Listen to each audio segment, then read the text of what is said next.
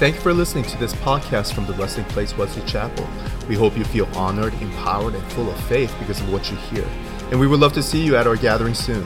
For more resources like this, head to trpfamily.org. You know, some of you guys know that um, I attended Gordon Conwell Theological Seminary. It's north of Boston. And if you guys know that place, know that school, know me, it was not my first choice because it was cold. Like, my first year, my toilet froze solid. We had minus 15 for weeks, and that's the last thing I wanted to be in, in the environment. But the Lord called me there.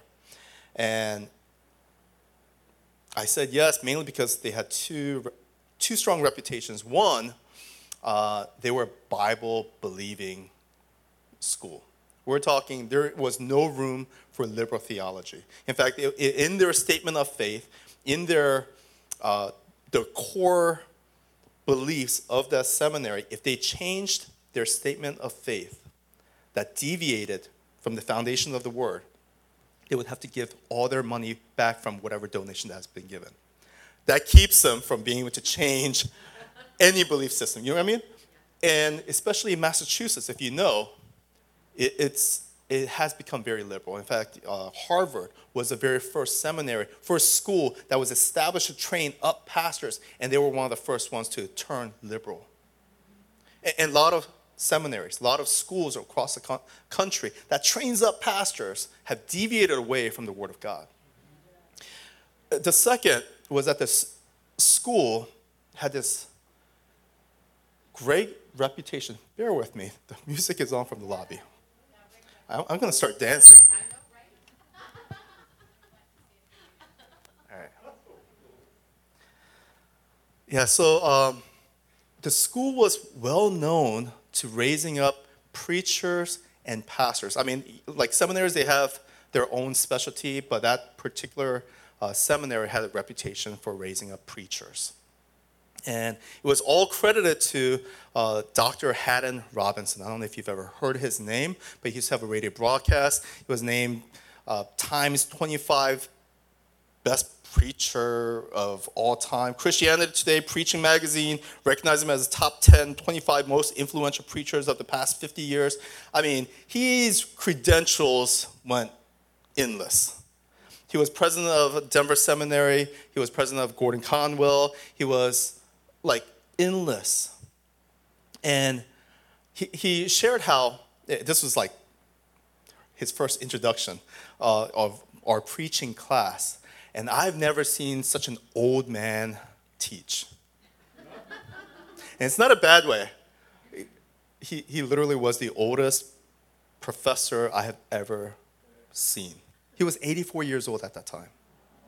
He came out of retirement because he said God has called him for a purpose to train up the next generation of preachers.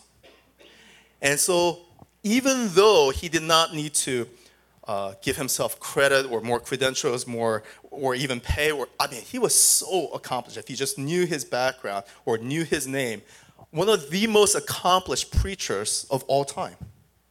He said that when he first was called and he was wanted to learn the homiletics, the, the art of preaching or sermon preparation, there was no program. He, he it was going way back. He said there was uh, religion classes, but and there were public speaking classes, but there was nothing that tied the two for pre- preaching. So he wrote the book, literally, called Biblical Preaching. And his book is what is taught by most seminaries or uh, preaching classes, and if there are famous preachers out there, they have used this book and using that program to deviate to, to write their own books. But his book was set the standard because there was no homiletics course or expository preaching books until him. What got me and what he, what he said caught my attention in the very first class of that introduction. One, who are we to preach God's word? I mean, it, it, he just put that fear back into the position of preaching. But also, too, his heart why he came out of retirement to teach that class. I mean, he had assistants to do all the work, but he taught because he said, Never in my life have I been so aware of my time on this earth. He's like, Never has he been so aware of his finiteness. And God has called him, empowered him to not only be a great preacher, but to be a professor, teacher of preachers, preachers of preachers and preachers for generations. He said, I came back because that's what I'm called. That was my purpose. That's what God has been raising me all my life. And He came back to do that. And He said, I will maximize my time to teach you, to empower you. It, it, it touched my heart. It was such a privilege to be able to just hear Him, not just read from His work, but to hear Him teach His heart. Two years after that class, uh, I had graduated, but two years after that very class, he had passed away at age 86. And he taught until he could not teach anymore. You know, people have different, people of age have different perspective on life. Um, especially compared to, let's say, the younger people. Uh, my mother just celebrated her 90th birthday.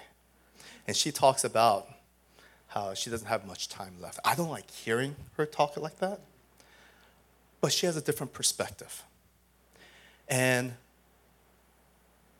if you know you have very limited time on the earth, how would you spend it? What would you do differently than what would you do now? Because younger, younger people, uh, let me be frank, we have different perspective. Younger people feel like we have all the time in the world to do the things that we want to do, to accomplish the things. Can we lower it down? The highs are really high. To, and sometimes we may have feel like we have so much time that we might delay, we may take breaks, we might detour, right? And go along without the urgency. Whereas someone like Dr. Robinson, knowing his finite number of days. He said, I will use it effectively for what God has purposed me, called me to do. We're continuing in the book of Joshua, and we get to a place where we see that Joshua is no longer the young fighting soldier that he was, right? He, he's not young anymore. Um, he's been leading his nation, but he gets to a point where the Bible says he was very advanced in years. And we can see that he was, if we estimate academically, he was at least 100 years old at this time of chapter 13. And we come to a place where Joshua recognizes time, God recognizes his time, and puts a little push on the remaining days of what to do. I want us to consider if we had limited time, would we live differently? Would you live differently? And I want to challenge to consider your destiny, your purpose on the earth. Do not wait until you're old but consider today. Uh, I love um, Stephen Covey's Seven Habits of Highly Effective People. If you've read that book, it's good. Very practical habits of living well. And there was one exercise he, he talked about where imagine it's your funeral. What are people saying about you? There, people are talking, giving eulogy, and they're talking about you. What are they saying? Do you like what they're saying? Or what would you like to see changed? And what he challenged the readers was that have the end in mind, right? What would you like your life to be? What kind of testimony would your life be for people to say and talk about you of? And that's what I want you to consider. Consider your destiny, consider your purpose. And so we're going to look at Joshua 13:1. Joshua 13:1.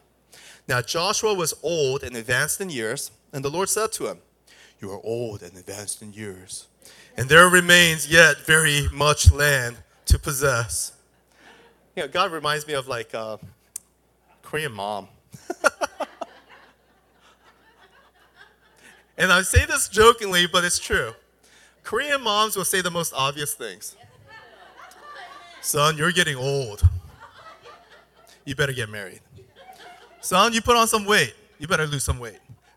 It's like we know it, but sometimes our parents like to remind us the most obvious things, right?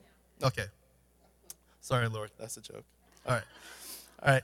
So, by advanced in years, as I said, Joshua is about 100 years old, at least. 100, 103. We're, we're talking that. This is like, at this time in history, we're talking about seven years has passed since uh, Joshua chapter 12. So, Joshua 11, 12, I, I talked about it a few weeks ago, how the reputation of the Israelites is just pressing through. I mean, they crossed the Jordan on dry ground. The, wa- the Lord stopped the rain. Miraculous, like, happenings. Walls of Jericho came crashing down because people worshiped, they shouted, they just paced. City after city, they are conquering, and now the, the Canaanites, the people who are living in that promised land, they're feeling the threat. They have heard the reputation. They have heard what the God, the Yahweh, has been doing upon the Israelites. And so, of course, in chapter 11, 12, and you see the kings rising up, conspiring, making alliance with one another to come against that one nation, or Israelites, to say, look, we're going to put a stop to it. Seven years have passed. Battle after battle, they have won. And then we arrive in chapter 13 where God is reminding Joshua, you're no spring chicken. Right? The time is, you know, has arrived. And so he commissioned Joshua, reminding him what to do, what's left. And he says, You are old, advanced in years, and there remains very much land to possess.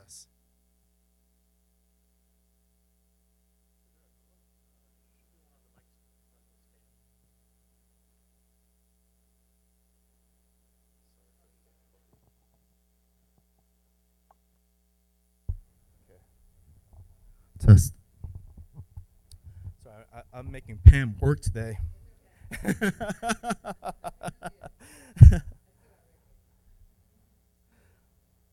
so Joshua 1, I mean 13 1, God reminds him, You are old, advanced in years, there remains very much land to possess. And then from verse 2 to 6, I believe, the Lord just describes the territories and the people group that they were to conquer. Sorry, I don't like this. Do I sound okay, guys? Or you guys sound okay? Okay. Okay. So the Lord then describes the territories from the north, south, east, west. Uh, he's naming off the people group. You are called to conquer. You are called to judge these people, right? And, and so then gets to verse 6 and 7, he says, the Lord says, I myself will drive them out from before the people of Israel. Only allot the land to Israel for an inheritance, as I have commanded you.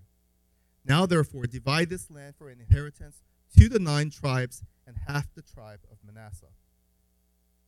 I think the second one was better. Which one did I start with? That was the first one. This second.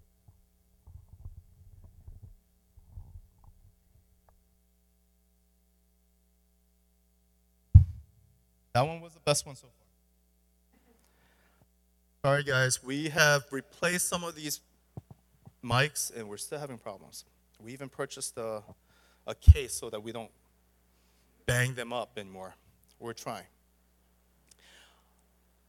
And so, um, gosh, where am I? Okay, verse 7. God says, Now therefore, verse 7, divide this land for an inheritance to the nine tribes and half tribes of Manasseh. Why nine and a half tribes? Why not 12? Because there were 12 tribes. Well, two and a half tribes, if you remember, have already received Transjordan across the river on the east side of the Jordan River. They have already received the inheritance. They have talked to Moses while they were in the desert and said, Hey, Moses, we like this land. Do we really need to go across? And Moses said, Okay, you can have that land, but you have to agree. You do not take that land until we cross over, fight with your brothers, fight with your cousins, right? And we are going to take the land, then you are able to come back. So the inheritance portions has already been allotted to that two and a half tribes. Now the nine and a half we come to, and God says, I want you to divide it. I want you to distribute it now. Now, why is this important? This land was not just talking about real estate acquisition, okay? This is the promised land.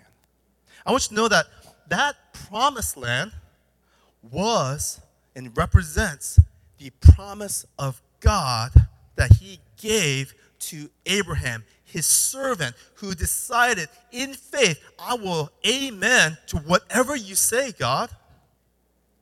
In fact, the entire Old Testament stems from Abraham and his faith and him saying yes.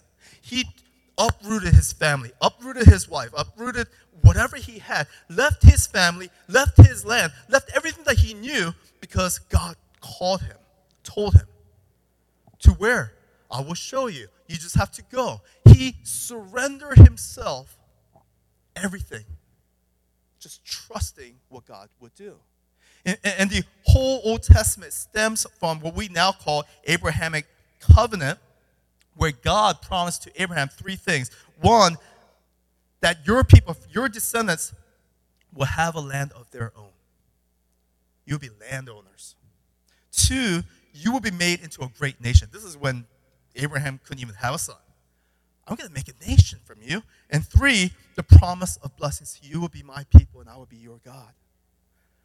And I will bless you. The Lord was saying all these things. This promised land represents God's promise. Why is that important? Because God fulfills his promise even when his people don't. Even when his people are dragging their foot, even when people are going on a detour, making decisions that are not what God wanted them to do, even after all this time, God's saying, It's time. And I want you to distribute the land because that is your call and your purpose. And I want you to know that Joshua wasn't just called to lead the nation of Israel, he was called to distribute the, the land when God called him, he was like, I, I want you to be the source of blessings. Have you ever given gift? Well, of course, Christmas time. When you give gift, isn't it a blessing to be a giver? I mean, it's good to nice, you know, receive good gift. Don't get me wrong. But I enjoy giving more than receiving. And there's something a privilege to be able to give if you have the resource to be able to give. And when God says, Joshua, I'm going to give you the opportunity to be the blesser, the giver, the distributor of the inheritance of your brothers, of your people. And that was a privilege for Joshua. He, he said that uh, back in Joshua 1 6. He said, Be strong and courageous. If you remember that commissioning when God called Joshua, he goes, Be strong and courageous. You shall cause this people to inherit the land that I swore to their fathers to give them. So Joshua is fulfilling this promise, is making real that God is faithful, that God is going to fulfill the promise even when his people were not. Now, God fulfills his promise. I want you to know that. If anything you get out of this, I want you to know that God is faithful, even when we're not. God does not forget his promises. God does not forget his plan that he has set for us. Even if we forget, he doesn't forget. I don't know if, if you've ever been in a place where you heard a word, maybe somebody prophesied over you, where you heard it during praying and God speaks to you. And this is and He encourages you what, what tomorrow will bring. And it doesn't come out the way you expect.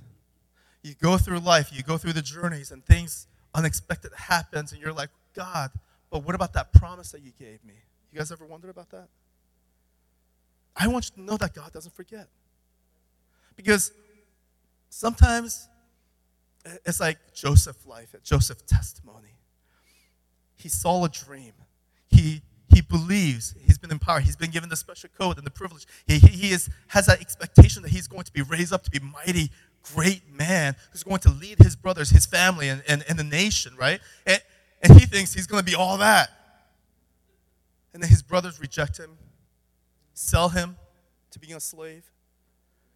And Joseph might wonder, what gives God? I thought this was going to be a different life.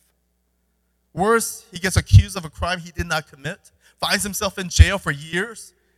It's like, God, this is not the life I expected. But God is faithful. He does not forget of his servant. He does not forget of his promises or his word that he has given at one point to say, This is who you are. This is where you're going. This is the life that I have set for you. Plans to bless you, not to harm you. Plans to give you hope in the future. I want to tell you, remind you, God does not forget. And he keeps his promises.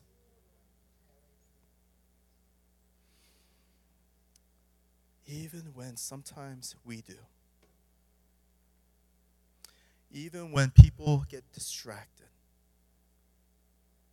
and fail to accomplish what God tells us to. Sometimes you know, I look back when I'm when I was young. uh, I'm still young compared to some of you guys. no, I'm, I'm kidding. I love you guys. I have utmost respect for you guys. But there is a different perspective I have now compared to 20 years ago. Our attitude sometimes has to be come into check. Because this world has taught us we can be distracted. Our smartphones have made us dumb. Um, if it's not for the smartphones, it's the tablets and our smart TVs. If it's not for those, then there's that speaker that talks to you, has a name, that's ready to answer anything that you ask it. There are things that will bombard us with information all day long. And I confess, I think a lot. I don't like to think a lot, but I do think a lot. So to shut me up, I read and I listen. I found myself being in a rabbit hole of looking up something and finding another thing that leads you to another thing. And next thing I know, it takes a reminder of somebody who's saying to say, like my wife, honey, that list is still available for you. You know, we got to get it accomplished. Or, Dad, aren't you supposed to be working? You know, eh, there's some, it takes a good reminder from the outside to tell you we got something more important things to do. And this is sort of what God is doing. He's calling Joshua and his people. You don't have much time left. You're advanced in years. Now give away the land, distribute because you're the source of the blessing that I have set aside. A couple of things for why God commanded Joshua to distribute the land. A couple of things. One, even after Joshua would be buried, the Israelites, the people, would know their inheritance. They would know where their plot of land was supposed to be, where they were supposed to head it. And if you know where you're headed, you know what steps you need to do. If you know who you need to conquer, overcome, you know what you need to strategize and what to do. You understand? It will no longer be on Joshua, it will be their responsibility. And to know the end in sight, they would have a clear goal what to accomplish. And two, the burden was off Joshua. If the Israelites did not get the land, it was on them. It wasn't on Joshua anymore. Right? And stories later, you're going to see many of the portions of the promised land was not conquered until King David came into play. That's a many, many decades later and generations later. The burden was no longer on the judge or like leader like Joshua to lead the nation. It was now on the individual tribes to be able to accomplish their calling. And if they didn't get it, it was because of what they chose to do, not what their leader or what God had ordained. Okay. And that's good, right? So we can see that God gave and distributed the land according to the lot. It's like throwing dice, but bones. And they realize, okay, this is what God wants you to give. And we will look at some of that later of how God distributed land to what portions and, and why, how that was fulfilling of the uh, prophecies. But I want us to consider then that was good for the Israelites, but what about for us? How do we have our end in sight, our, to recognize our destiny or our purpose? And I can tell you that my destiny, my purpose is different from yours. Because God has made us different, every one of us, with different anointings, giftedness, personality. And we respond differently. But I want you to consider what your destiny is. Do you know your destiny? Do you know the plans that God has for you? Without knowing, you might deviate to the right or to the left, not knowing, wasting time, dragging your heel, or wondering, isn't this the life that God has prepared for me? I want you to know that what God has prepared for you is better than you think. What God thinks of you is better than you think. Consider Josh, uh, Jeremiah 1.5. Jeremiah 1.5. It says, God told to prophet Jeremiah, he says, Before I formed you in the womb, I knew you. Before you were born, I set you apart. I appointed you as a prophet to the nations. I want you to know that God, who is so big, the omnipotent, omnipresent, the almighty God, who said, Let there be, and boom, there is the water and the sea and everything else in between, right? The, the stars in the sky. The almighty God says, Jeremiah, I knew you before you were even formed in your mother's womb. That word for know is yada in, not yada yada, but yada in Hebrew. I don't know why I said that. Yada in Hebrew, it's to know someone intimately. It's not an academic knowledge. It's not, oh, I know about or I understand that. It is knowing from personal, deep relationship. It, this word is often used for a husband and wife to know one another and often translated as consummation, intimate knowledge of one another. Yada. Intimate relationship. And God was saying, God who created the heavens and the earth, the Almighty God says, I knew you deeply.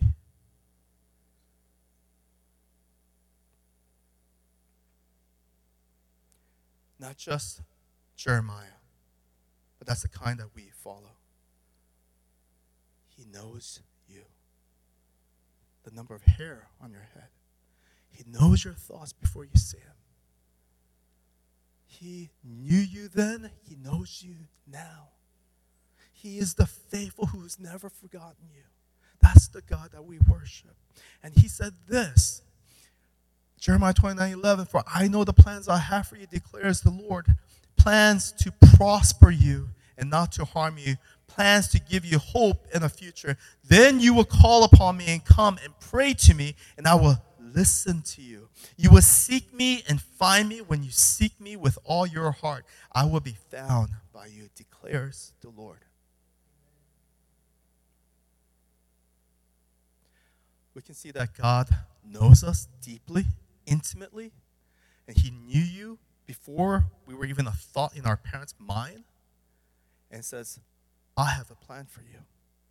Not to harm you or to get you into trouble, but to bless you, to prosper you, to give you plans of hope and a future.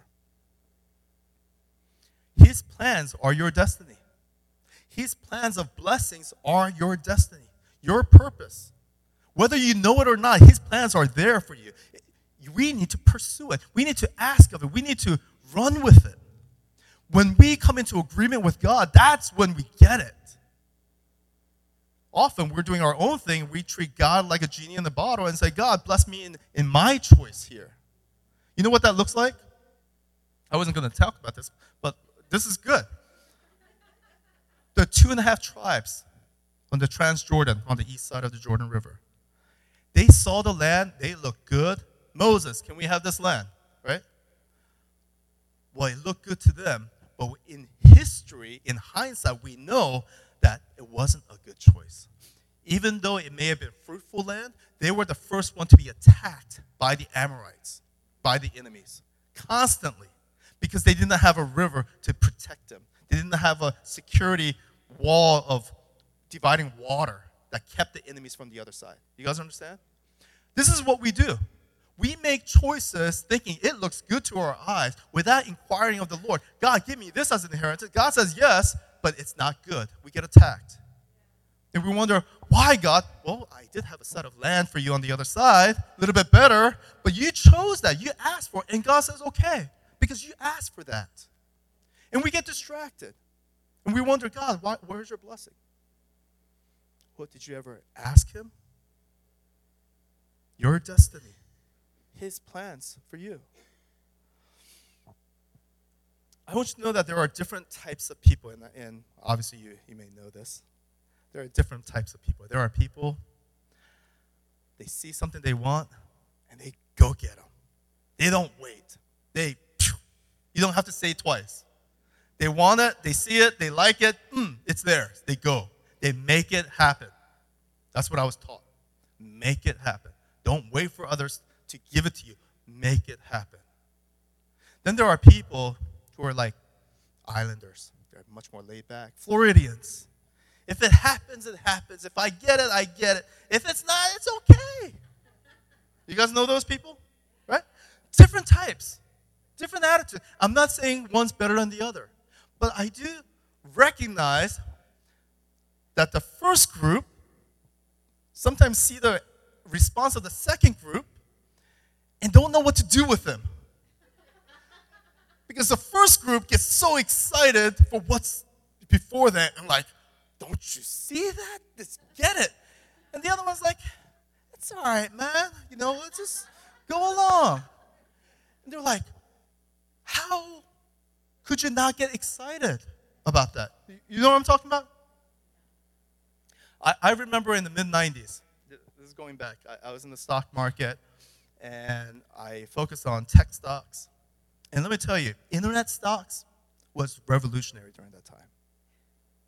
Okay, in the 90s, like 486 computer cost several thousands of dollars and with mega like 64 megabyte of RAM, not gig, 64 megabits of RAM. And these things cost thousands of dollars of computer. Then when the internet came around, people who got it, got it. People who saw the future of what this could look like, they got excited. You understand? The Amazons. Okay, to just recap, in the mid 90s, America Online was like the one of the biggest tech companies. The dial up was the era. And if you know dial up, it was like the landline connected, right? Make all kinds of noise. It's dialing up, and then you're downloading one picture at a time with Pixelator. You're just waiting for one picture. Okay, some of you older people know what I'm talking about. You younger people have no clue. Okay? Cable speed and the T1 lines, the fast internet that we have today, that didn't come until like mid 90s. And even then, it was like ISDN speed. It wasn't like T1. It was crazy. When that high speed internet started coming around, the tech companies saw the future, created business plans. Amazon, Netflix, like ideas. And people who got it, who saw the vision of tomorrow, they invested, they jumped on it. Then there were other people on the who didn't get as excited. They heard the pitch, they heard about it, they read about it, they saw the promos. They're like, I don't know, it looked like a fad. You understand? There are people who's going to be skeptical, who's going to sit back. I will jump in, I will ride. Maybe I'll ride on the coattail. Maybe catch a ride, hitchhike. I don't know. But they will go along later on if they like it. But then those who were the pioneers, who were the first ones, who saw the visions, who, who came into agreement, they're the ones who made money on it. To follow in God's plans at the earliest stages is to our detriment and blessings. I'm not saying you have to be type 1 or type 2 or anything of that. I'm just saying there are different responses of people. But the earlier you come into agreement with God and to trust what He had to say will determine your blessings.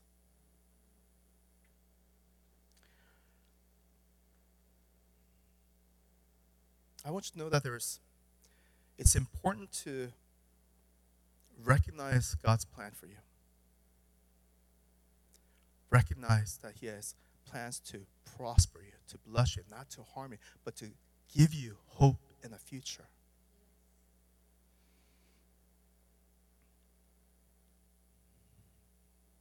What is your destiny? What is God's purpose for you? It might be better than what you think.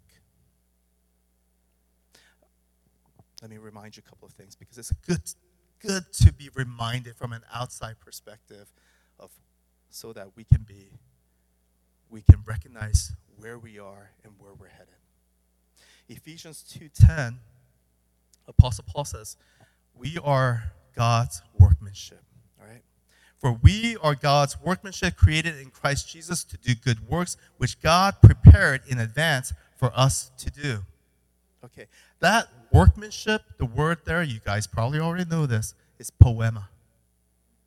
Poema is where we get the word poem, artwork. Poema. God says, You are my poetry. You are my work of art. The imagery is God's the painter, and He's drawing you up. He says, You are my work of art. Well, what's he drawing? What's the model? Jesus is the model. Okay? He is painting you artistically, creatively, beautifully, and he says, That's Jesus. I'm modeling you after Jesus. The Holy Spirit is the one who enables us to be like Jesus. But until Jesus was glorified, there was no perfect model. I, I want you to get that. So consider uh, Apostle John, Saint John, however you say it, John, the one that Jesus loved. Okay. Consider John. John knew Jesus intimately, bragged in his writings, the one that Jesus loved. Okay. He was the most humble man, like Moses, right? Uh, who writes about himself and says all these things. He says, I'm the one Jesus loved. He knew Jesus on the earth intimately. And then later on, we know that he was taken up to heaven. Saw the glory, the heaven, see the vision, see Jesus glorified. He came and wrote book of revelations. We get the visions of the future right? And, and the prophecies. We also have the epistle letters of john. And this is what he said. So this john who has seen jesus on the earth he has seen Jesus in the heaven, and he says this.